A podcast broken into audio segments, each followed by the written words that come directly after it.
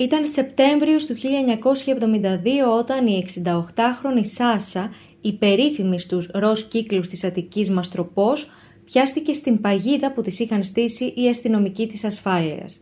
Επρόκειτο για την υπόθεση που έμελε να απασχολήσει για πολύ καιρό τα πρωτοσέλιδα των εφημερίδων και η οποία πήρε την ονομασία «Ροζ Μπαλέτα».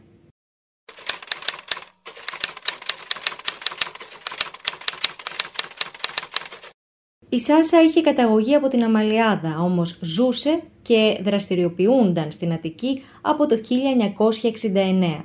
Μαζί με ακόμη τρεις γυναίκες είχε καταφέρει να οργανώσει και έπειτα να διευθύνει ένα από τα πιο οργανωμένα κυκλώματα πορνείας που έχει εξαρθρωθεί στη χώρα μας.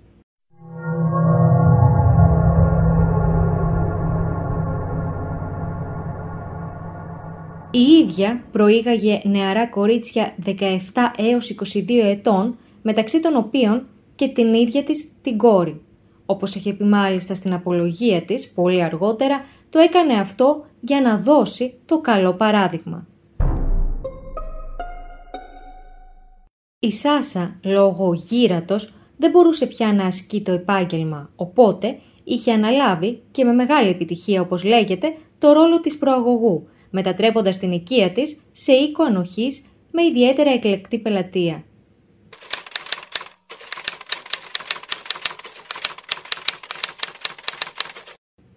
Στο πελατολόγιο θα έβρισκε κανείς δεκάδες ονόματα και τηλέφωνα με τα περισσότερα από αυτά να ανήκουν σε εύπορους και ευπόλεπτους πολίτες, κυρίως ηλικιωμένους από το χώρο της πολιτικής και της showbiz.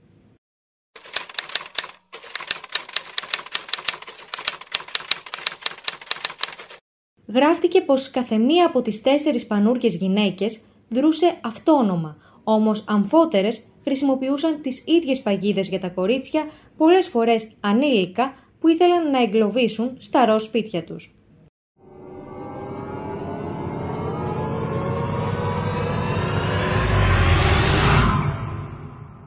Η μεθοδολογία είχε ως εξής. Τις προσέγγιζαν σε καφετέριες, ζαχαροπλαστεία, μπαρ, ακόμη και στάσεις λεωφορείων και τους έπιαναν την κουβέντα. Ντυμένες πλουσιοπάροχα και οπλισμένες με τους καλύτερους τρόπους έκαναν τις νεαρές να πιστέψουν πως μιλούν με κυρίες της υψηλής κοινωνίας, ώστε και να τις εντυπωσιάσουν, αλλά και να τις κάνουν να νιώσουν ασφάλεια και εμπιστοσύνη. Επέλεγαν κοπέλες που φαίνονταν φτωχές και πατώντας την ανάγκη τους για μια καλύτερη ζωή, τις ξεγελούσαν πως δίθεν έχουν υψηλές γνωριμίες και μπορούν να μεσολαβήσουν για να βρουν μια αξιοπρεπή δουλειά στη δούλεψη σπουδαίων ανθρώπων.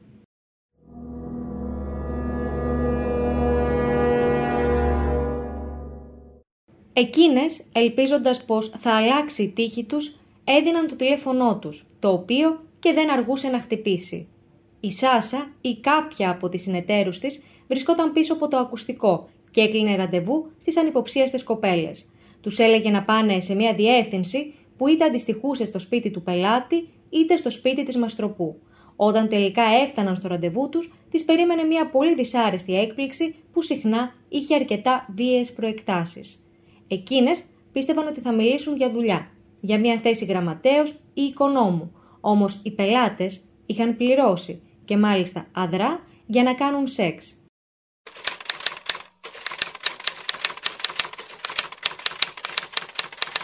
Οι περισσότεροι ήταν πρόσωπα της καλής κοινωνίας, διάσημοι αστέρες αλλά και πολιτικοί, ενώ η πλειοψηφία δεν πλήρωνε απλά για την παροχή σεξουαλικών υπηρεσιών, αλλά για την ικανοποίηση μαζοχιστικών και διεφθαρμένων ορέξεων.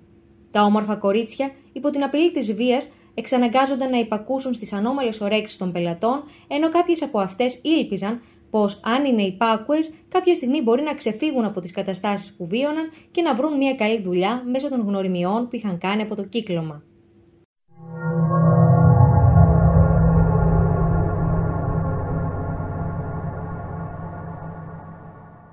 Μπορείς να τους ξεγελάσεις όλους για λίγο καιρό. Λίγους όλον τον καιρό. Αλλά όχι όλους όλο τον καιρό. Είχε πει κάποτε ο Αβραάμ Λίνκολν και η φράση αυτή δένει απόλυτα με τα όσα έγιναν το Σεπτέμβριο του 1972 όταν η υπηρεσία ηθών έφτασε στα ίχνη των μαστροπών.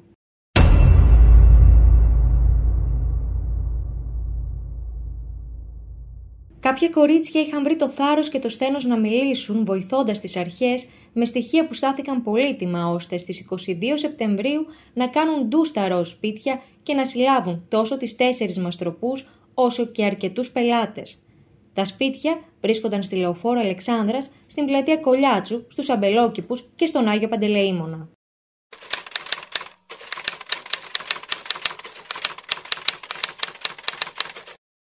Και οι τέσσερις γυναίκες που συνελήφθησαν είχαν πολύ καλό όνομα στην κοινωνία, ενώ με εξαίρεση τη Σάσα, τα ποινικά τους μητρώα ήταν καθαρά.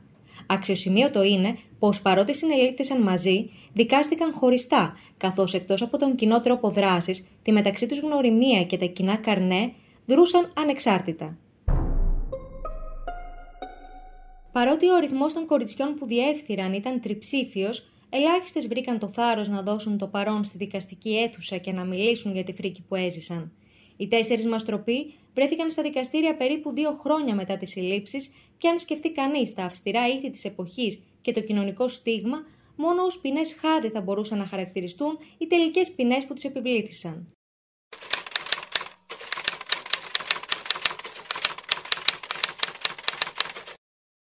Η μαστροπός που διαχειριζόταν τον οίκο στη λεωφόρο Αλεξάνδρας με το αρχικό Β, η οποία ήταν και η λιγότερο δραστήρια, δικάστηκε και πρώτη. Όμως, επειδή ακριβώς δεν ήταν τόσο γνωστή όσο οι υπόλοιπες, η δίκη δεν καλύφθηκε από τα μέσα μαζικής ενημέρωσης, οπότε δεν γνωρίζουμε ακριβώς την ποινή. Σίγουρα όμως ήταν η ελάχιστη των ποινών. Λίγο αργότερα, η μαστροπός με το αρχικό Φι καταδικάστηκε σε 2,5 χρόνια κάθριξη και καταβολή 15.000 δραχμών, μια ποινή που στο εφετείο μετατράπηκε σε φυλάκιση 20 μηνών και χρηματική ποινή 10.000 δραχμών. Πιο αυστηρά από όλες, τιμωρήθηκε από το δικαστήριο η μαστροπός με το παρατσούκλι Μπέμπα, η οποία από τις καταθέσεις και τα ακίνητα που είχε στην κατοχή της φαίνεται πως είχε κάνει τις πιο χρυσές δουλειές. Στη γυναίκα επιβλήθησαν 7,5 χρόνια κάθερξης, πενταετής απαγόρευση διαμονής στην Αθήνα και τριετής στέρηση των πολιτικών δικαιωμάτων.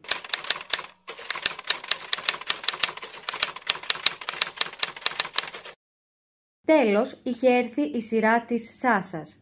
Το γεγονός πως ήταν σεσημασμένη και είχε καταδικαστεί για παρόμοια αντικείμενα στο παρελθόν έπαιξε ρόλο στην ποινή της. Όμως, ακόμη μεγαλύτερο σοκ προκάλεσε στο δικαστήριο το γεγονός ότι η ίδια της η κόρη κατέθεσε εναντίον της στο δικαστήριο αφού το νεαρό κορίτσι εκπορνευόταν από τη Σάσα, δηλαδή τη μητέρα της. Η τελική ποινή που της επιβλήθηκε ήταν 4 χρόνια χωρίς αναστολή και πρόστιμο 10.000 δραχμών.